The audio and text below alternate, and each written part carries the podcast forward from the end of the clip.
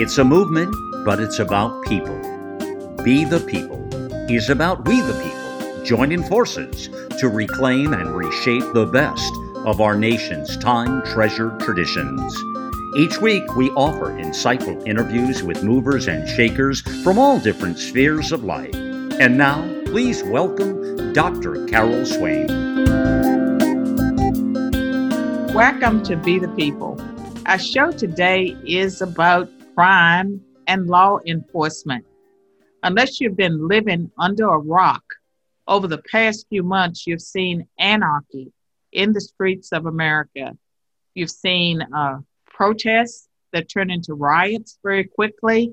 You've seen Antifa. You've seen the takeover of a police department and things that most Americans thought that they would never see. Yet, almost nightly on the news, we see a nation that has descended into chaos. And one of my big concerns, and what I want to talk a lot about today, is rising crime in America. And it doesn't just affect the big urban centers, it's affecting all of America. And so I have a guest today that can talk about crime and policing from different aspects.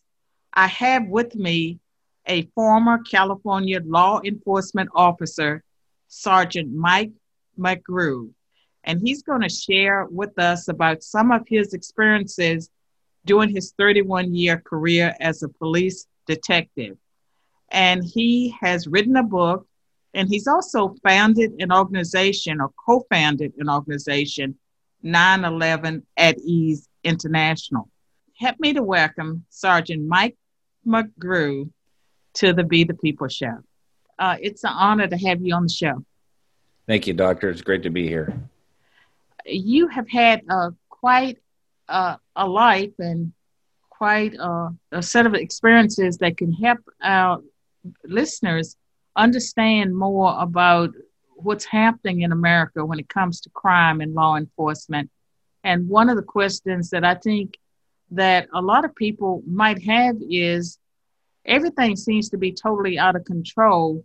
Can law enforcement uh, reassert their authority in a way that we feel once again that police officers are respected, that citizens are are not challenging police officers in such a way that we have a society where there seems to be no law and order that we can count on. I, I think that we will. Uh, I was a police officer for 31 years at out in Santa Barbara in California, and during that time, I worked mostly patrol, and uh, the other half of my career was in major crimes. So I did all the investigated all the robberies, homicides, um, sex crimes, child abuse cases, kind of the worst of the worst of. And throughout my career, I did see um, times that were similar to this, not exactly like this. Uh, we had the Rodney King incident that happened back in the 90s, and I actually was in the uh, in the Los Angeles riots that followed that incident. And I did see a change in in policing. Um, I think that these um, the, the, things that are happening in in America right now is going to cause change.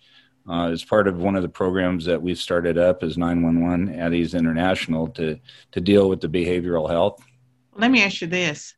Uh, you say you saw change after the Rodney King incident. Uh, how, would you describe that as positive change or negative change? I think it was positive change. Uh, it, it, was something that uh, it, it, was a time when the unrest was not uh, was not good. I didn't enjoy being down in the in the riots, but I did see that policing um, started a, a, movement where people wanted to be more uh, part of the, the law enforcement wanted to be a, a, larger part of the community. And so there was a division, I think, when I first came on between uh, policing and the communities at times. And uh, it was in the 90s that a lot of the community oriented uh, policing philosophies came out. And and I think it's a good program. I think uh, uh, what what community policing is is is that that the the community and the and the police work together. It's it's very important, and that there's a partnership there.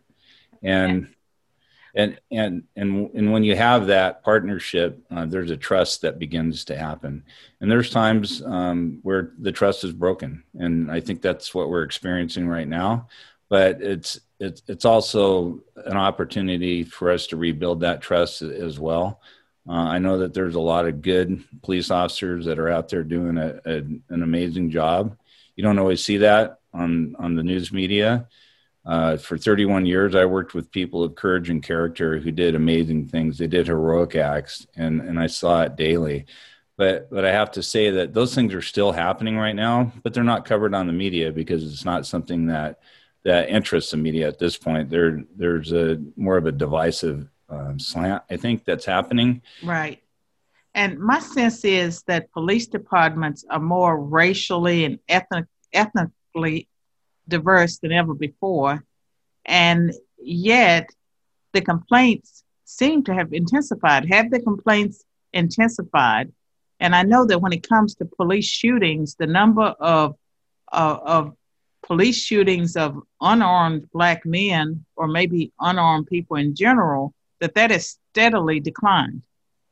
Yeah, it it has the the um, use of force options that have come to law enforcement over the past years have enabled police officers to, have a decline in shootings. I think uh, there, the taser has come out. There's pepper spray. There's a lot of different options that have happened. You can't always use those in a case. I mean, sometimes uh, um, you know you have to go through the escalation of force before before you ever get to a shooting, and sometimes uh, that can happen very quickly where there isn't an opportunity to use a, a lesser type of force. But, but I would have to say that uh, the training is better uh, than when I came on uh, 35 years ago. I, I, have to say that um, that being part of the community and, and just the effort to to build up um, uh, trust within the different sectors of the community is, is really there's been a big emphasis on that. Uh, the racial um, uh, components is, is, something that police officers here in California are, are trained on. And matter of fact, when I went through the the supervisor leadership um, institute as a sergeant, one of the things that we did was um, we we spent a couple days down uh, down at the Museum of Tolerance in in uh, Los Angeles, and so there's a lot of programs that uh, law enforcement does participate in, so that uh, that there is a better understanding um, of those that they serve as well. Well, let me ask you this: um, going to the Museum of Tolerance, which would be uh, a sensitivity training, uh, do you think that was effective, or was it a more of a check the box exercise for people? Uh, for me, it was effective. It was a meaningful time that we spent there, and you know there was honest conversations that would happen uh, between different people in the communities and perceptions that one uh, one person may have, of, and uh, and our own perceptions that we'd have to examine as well. So I, I thought it was a very meaningful uh, time. I'm glad to hear that. Mm-hmm. And uh, can you tell us your reaction when uh, protesters started clamoring to defund the police? Like when you hear someone say defund the police, what goes through your mind? Well, I I think that that's just something people say without even realizing what that means. So I, I believe that defunding the police uh, is is not an option. It, it's something that would be detrimental to any community, and um, the agencies are required to answer 911 emergency calls for service. And if you don't have enough people uh, to do that, um, it's going to draw in all the the folks that are doing programs like community policing and school resource officers and the things that help us to to bridge that gap in in the community and, and do the community outreach. So those would be the first programs that you that you'd lose um, because they're not emergency uh, um, 911 type um, positions. And if you don't have enough uh, officers to to go out and serve the public the way that you you need to. There's going to be, I think, even more of a division. Uh, yes. There, and and there would be more. Um, it, it just wouldn't be a very good good idea. And I don't know that people, when they say that, they even understand what they're saying. Well, I mean, I think different people probably mean different things. And many cities, including my city of Nashville, they have uh, uh, instituted a police oversight board. uh, and that has happened in other cities. Have you had any experiences dealing with agencies like that that are set up to monitor police? It's mostly civilians, but it does have some law enforcement people on there. Yeah, I think uh, each community is a little different. Uh, I know that they are examining that here in uh, in the community that that I live in. I think they're looking at uh, just bringing in uh, people that would not necessarily have an oversight over the police, but um, but would build that um, community around the police.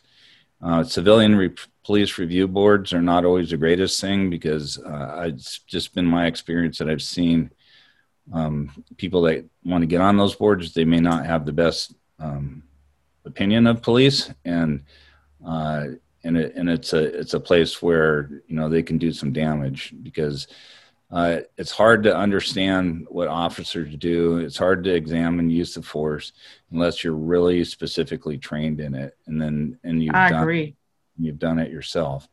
So for somebody to look at you know a situation where an officer was put in harm's way and had to react or use force and they don't know the whole mindset. They've never been there themselves. They don't really understand what uh, what it takes um, to to basically go home at night. Mm-hmm. um, you know it can it can cause some problems. And and you know I, am not saying that we should always police ourselves. We need to always be accountable uh, to right. the public. Uh, you know, the the badge is that's a symbol of public trust, and, and, in my opinion, we can never we can never ever violate that. Well, I've heard some positive things about the uh, citizen academies, police citizen academies, and I've done uh, a couple of ride-alongs with police officers and spent quite a bit of time talking with them. And what really uh, struck me is that the people that I got to know uh, in, in that were in law enforcement was quite a few, and I do have a degree in criminal justice, a two-year degree in criminal justice. Uh, these were people that I felt were called to be police officers in the same way that someone may be called to be a pastor or called to be a doctor or a teacher. You know, they were not just people that were there for any other motivation except they felt like that's what they wanted to do was protect people. Yes it, it is a calling absolutely is a calling the people that i work with were called to do that it's it's a job you're not going to be uh, ever get rich doing it um, but that's not why people do it. Uh, they do it because they want to be a really meaningful part of their community and just have an impact and and and serve in a way that that they're called to serve. Not everybody can be a police officer. You know there's a lot of people that wash out of the academies that um, that just figured they they see what you have to go through and they're they said no I, I can't do this. I, this is not what I thought it would be. But um, as as an officer goes through and gets the training and and um, you know there's an interesting period for the first five years I think that uh, let's uh, take a break. Sure. And when we return I want you to talk about your career. And I know you suffered from post traumatic stress and you have uh, an incredible story. And so I want you to share parts of that story uh, with our audience. And so we'll be back after this break. Be the People is sponsored by Cooper Steel, a family owned business that provides the steel fabrications for buildings across the Southeast. 60 years ago, Kenneth and Faye Cooper founded the company in Shelbyville, Tennessee. What started as a vision is now a nationally recognized company that remains true to its founders' Judeo Christian values and principles. Cooper Steel is committed to excellence, responsibility, and community. Its motto is Build Strong, Stand Strong. It treats its employees and customers like family. Learn more at coopersteel.com.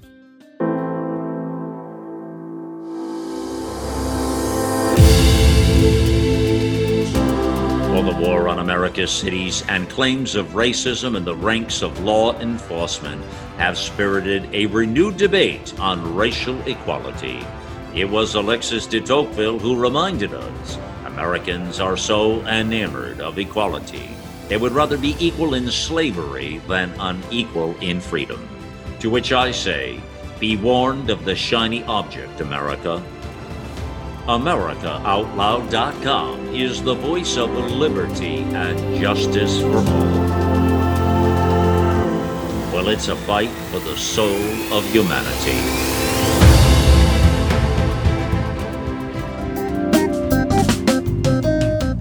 Talking with my guest, Sergeant Mike McGrew, and he's a retired police officer. And Mike has uh, quite a story. Uh, Mike, I know that you struggled with post traumatic stress. Could you share with our listeners some of your experiences? How did that come about? When I came on the department 35 years ago, the culture uh, was set up where uh, Vietnam veterans were the senior officers, and I feel like they paid the price in post traumatic stress injuries. And um, the culture was then, um, as you looked up to these folks, that that hey you're getting you're getting a paycheck. This is a tough job so just go out and do your best and suck it up. And um, it, there was a sign of weakness maybe for somebody to reach out to get help or uh, maybe a stigma that you couldn't handle the job if you did but but police work is something that um, layers stress on people. And and you do go out and and we're good in the fight we're good in in the emergency situations. But we experience a lot of things that that people will never ever have to experience. And i know that i did that job. I know i know that there was days i was doing that job because i didn't want anybody else in the whole world to have to do what i was doing and and these are things that you can't you see things that um, that you can't unsee but um, but that you can't really talk about when you come home as well and and so what happens is there's a, an isolation that begins to occur because you don't want to bring any of that stuff home. And and uh, yeah, sorry. Keep going. Uh, don't worry about it. Just keep going. Uh, and and you don't want to bring any of any of those things home, uh, or or can you talk to them about your friends that aren't that are not in law enforcement?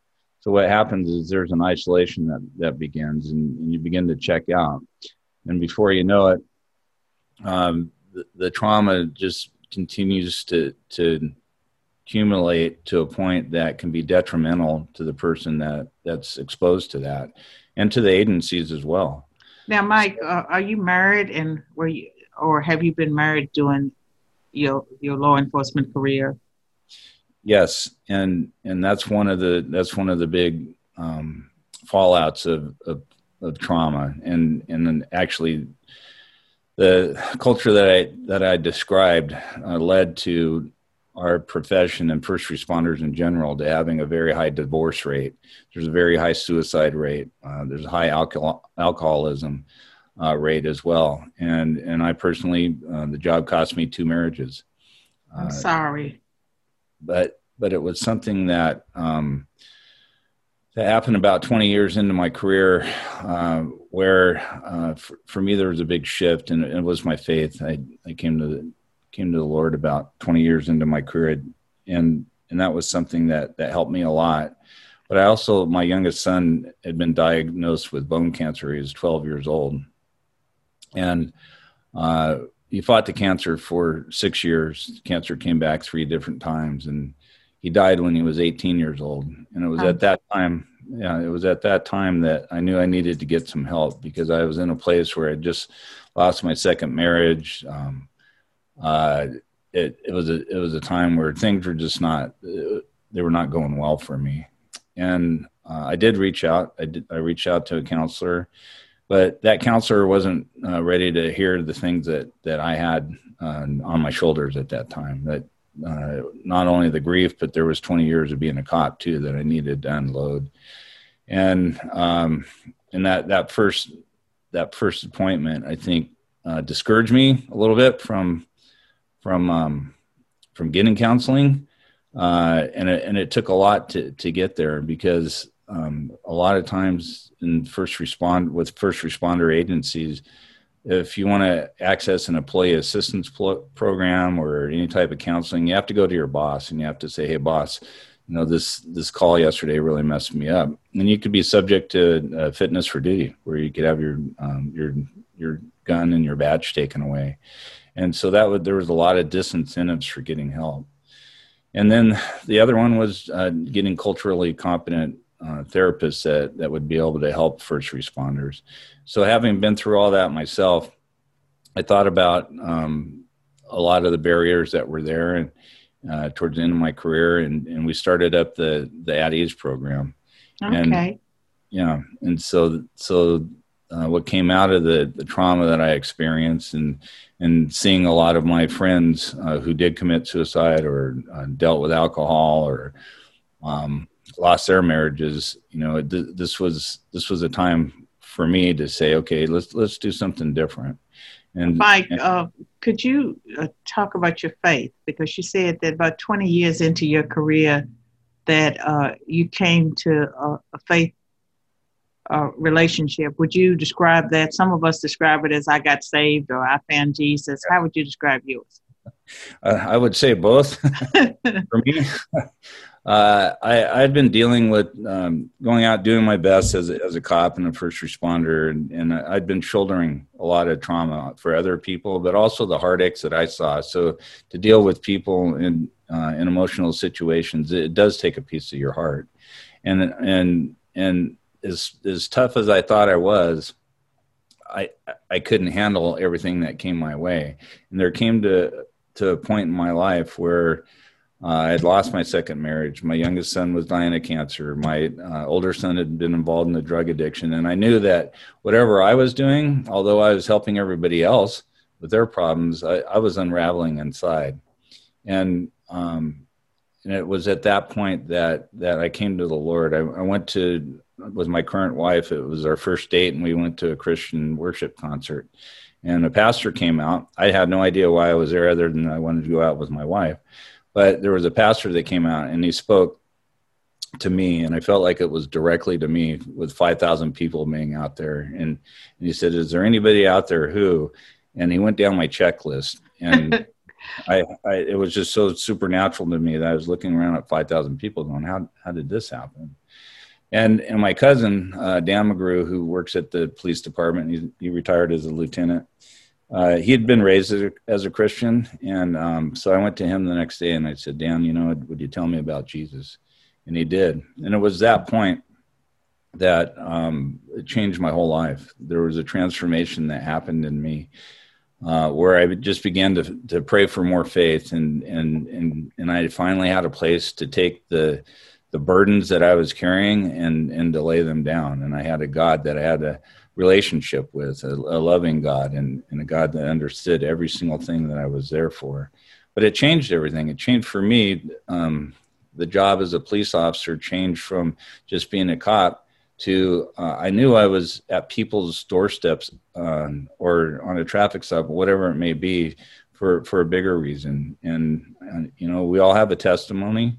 Uh, I've been through a lot, through loss, through just all the things that I experienced, a, a, child with a drug addiction, and and I I saw how God was taking me and He was putting me in places where um, I was speaking to another parent who had a child with a drug addiction. After my son died, God just had me continue, and I told God I didn't want to go to any more uh, dead ch- children call or uh, tell somebody that they lost a loved one. But those were all the calls that I had.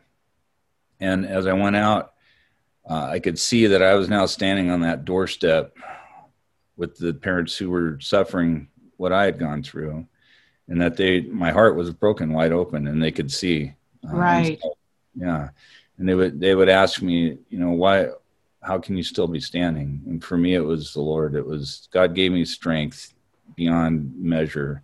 To lose a child is the worst thing that could ever happen to anybody, in my opinion, and and um, uh, and the Lord got me through that. And when I look back, He was very gentle as He walked me through that whole process. And He just began to use my testimony and He began to use all the blessings that He poured into my life to share with other people. And so, um, so it was faith was a very important thing towards the end of my career. The last 10 years were completely different than the first 20. And, and Mike, was there any one scripture that sustained you during this period as you grew in your faith? What's your scripture? Um, I like Romans twelve twenty one, where it says, "Don't be overcome by evil; overcome evil with good." Oh, that's a great scripture for a police officer, isn't it? Or for all of us. yeah, it is, and and it was something that um, that I saw. So, no matter how bad the situation was, I I just bring um, just bring love to it, and and that seemed to just bring peace to the whole um, to the whole scenario that I'd be involved in. Mike, that's a beautiful testimony, a beautiful story. We're going to take another break, and when we return, I'd like for you to talk about your book and also about your nonprofit. Carol Swain here to tell you about my good friends at Churchill Mortgage. Churchill is a national company that was started in Nashville, Tennessee with a commitment to educating clients about how to save money and time on home loans and refinancing. Churchill can help you get out of debt. Pick up the phone and call them at 888-562-6200 or visit them on the web at churchillmortgage.com. Tell them Carol sent you. What if there was a book that took the mystery out of prayer, one that made it easier for people to pray God's Word with miraculous results? There is such a book. Joy Lamb's The Sword of the Spirit, The Word of God is a handbook that has changed the lives of thousands of people around the world. You can order your life changing copy from Joy Lamb's website, The Sword of the Spirit Book.com. Order Joy's book and listen to her audio prayers while you're there. I'm back with my guest, uh, Mike um, McGrew. And Mike, that story is just so powerful. So I'm glad I asked you, you know, about your faith because uh, uh, it, it, it just moves my heart. And I'm sure that it will move the hearts of our listeners. Uh, tell us about this book that you uh, published it's called A Higher Call to Duty.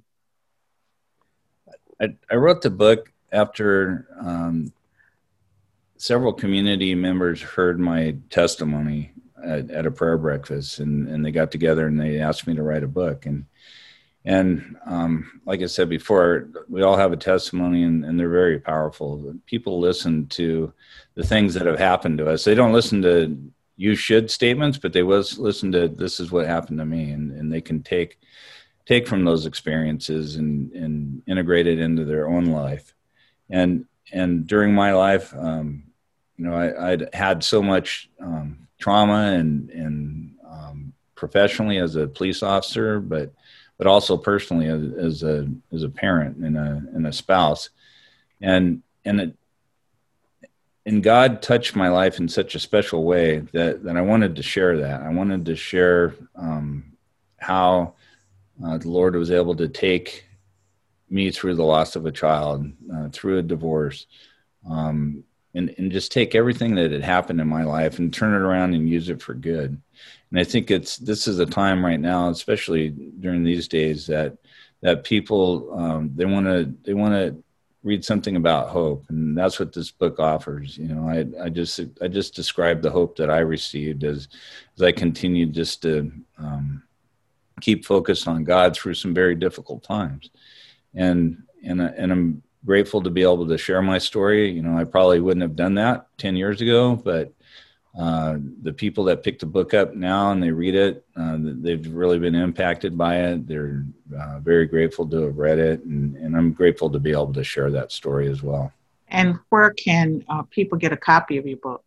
You can get a copy of the book at uh, it's on Amazon. I also have a website. It's sergeantmikemcgrew.com. So it's SGT Mike McGrew, M C G R E W dot com. And you're also a speaker, aren't you? Yes, yes, I speak at uh, a lot of different places. COVID is uh, it's been not the, the best time for uh, speaking engagements. So, uh, but I have been on a lot of different Zoom uh, meetings and um, uh, podcasts and radio shows. So you're you're getting the message out, and that's what's really important. And tell us also about this organization that you co-founded, 9/11 at Ease International First of all, how did you pick the name for your organization?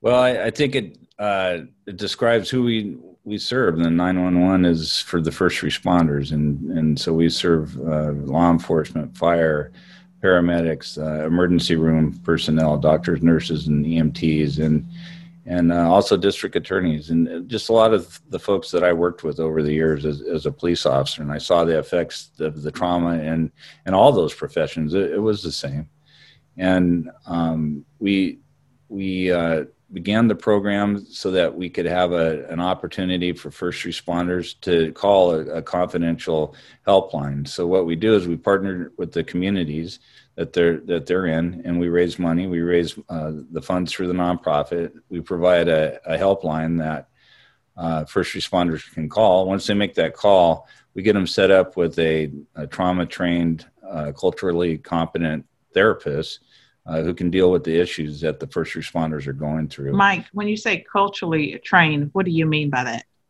Well, first responders that understand uh, the the traumas and the things that that um, so the therapists understand the traumas and the things that first responders go through because not everybody does and a lot of people are not even trained in that they're good therapists but when it comes to to dealing with first responders issues it, it takes another level of, of training and is this a national organization or is it regional right now?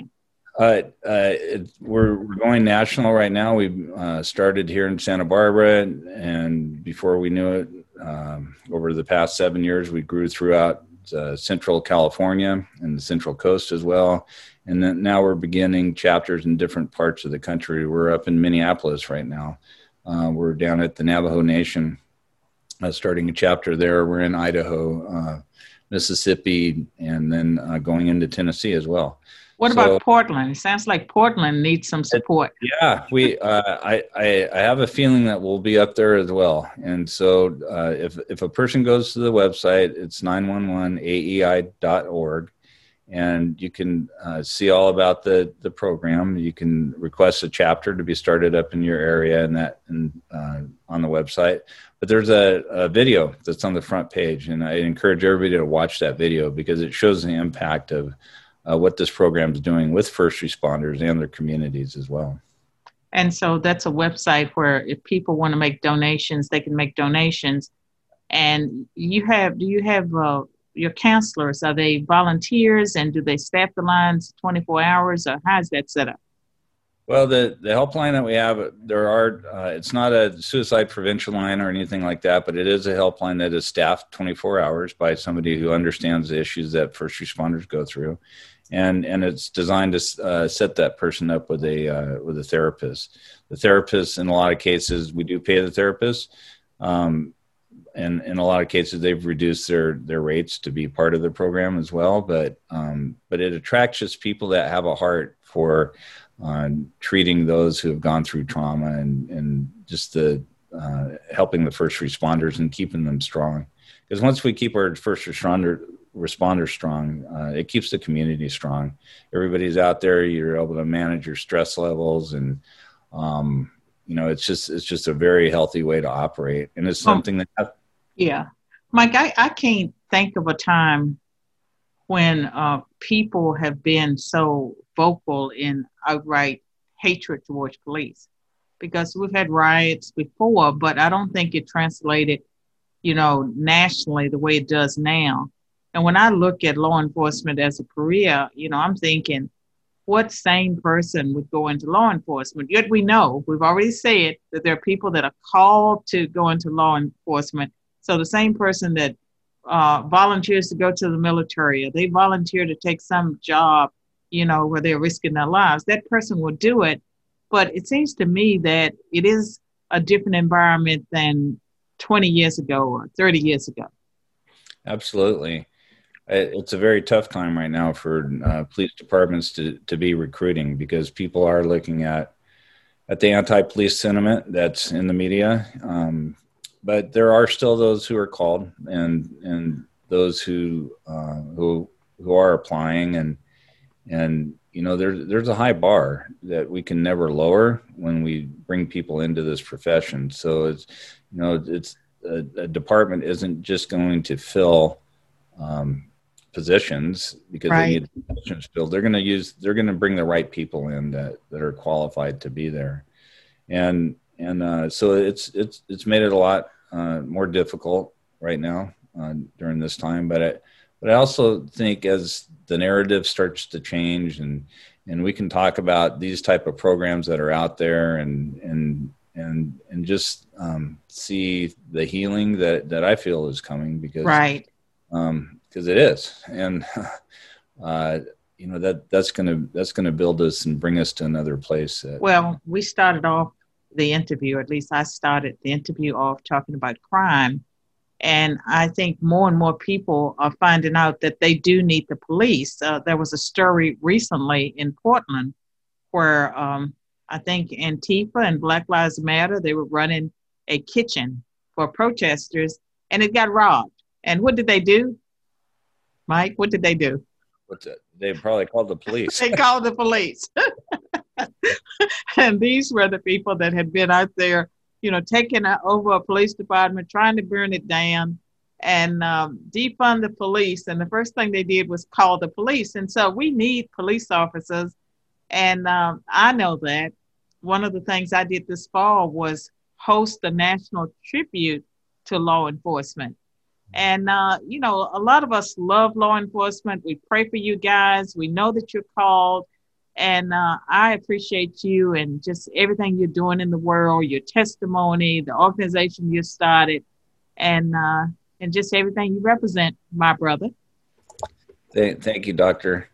I'm I'm so grateful to be on your show, and I'm so grateful that you are you're covering these type of things and, and having this conversation. Um, so so thank you for encouraging others. Thank you, and to everyone out there, remember what our charge is. Our charge is for us, the we the people, mentioned in the preamble of the Constitution, to stand up and be the people who reclaim our nation and our world. And now we have to reclaim our police departments and we have to make sure that we stand behind those that protect us. Until next time, be the people.